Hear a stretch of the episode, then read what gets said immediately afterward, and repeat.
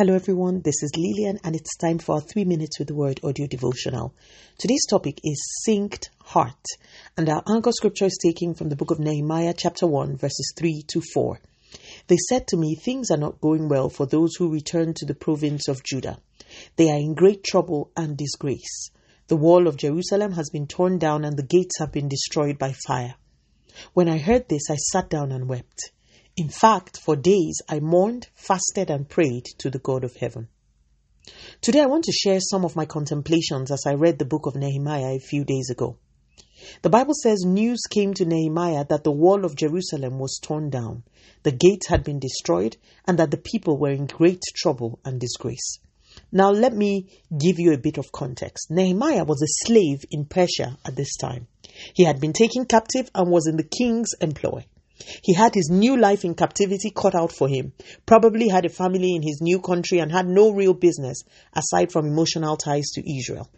But when word came that the wall of God's own nation had been turned down and that the people, God's people, were in trouble and disgrace, the Bible says this man sat down and wept. He wept and he fasted for days and prayed to God over the state of a nation where he didn't live in. When I read Nehemiah's reaction to the news from Jerusalem, I did a quick self check and I immediately began to pray for myself. How many of us can truly hear news about the state of the church and go into fasting and mourning? How many of us truly have a heart for the things of God?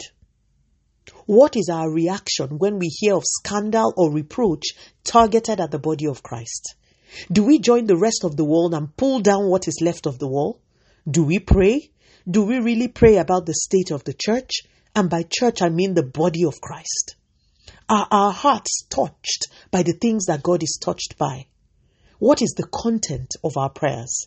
Is there even a slot for God and His kingdom in our prayers?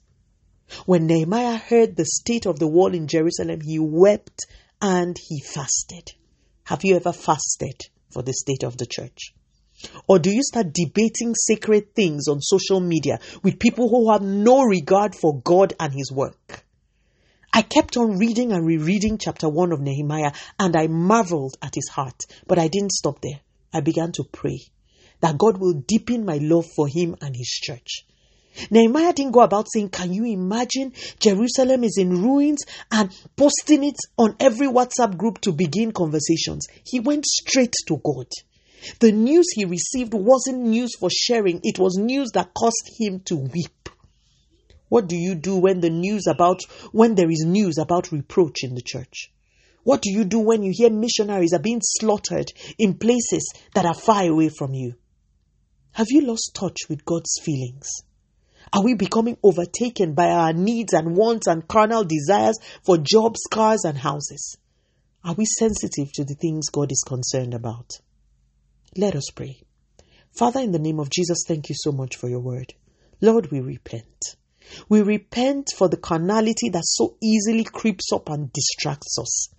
We ask for grace to grieve the things that you grieve, to hate the things that you hate, and to weep over the things that make you sad. May our hearts truly be in sync with yours, and may we not join hands to pull down the walls of our Jerusalem. Continue to take all the glory, Almighty God. In Jesus' mighty name we have prayed. Speak to you again soon. If you were blessed, please drop me a line on audiodevotional at yahoo.com or on our website at www.3minutesaudiodevotional.com. You could also follow us on Facebook, Instagram, YouTube, and Twitter at 3 Minutes Audio Devotional. Remember, wrapped up in God's Word is all you need for your change to come. Love you and bye.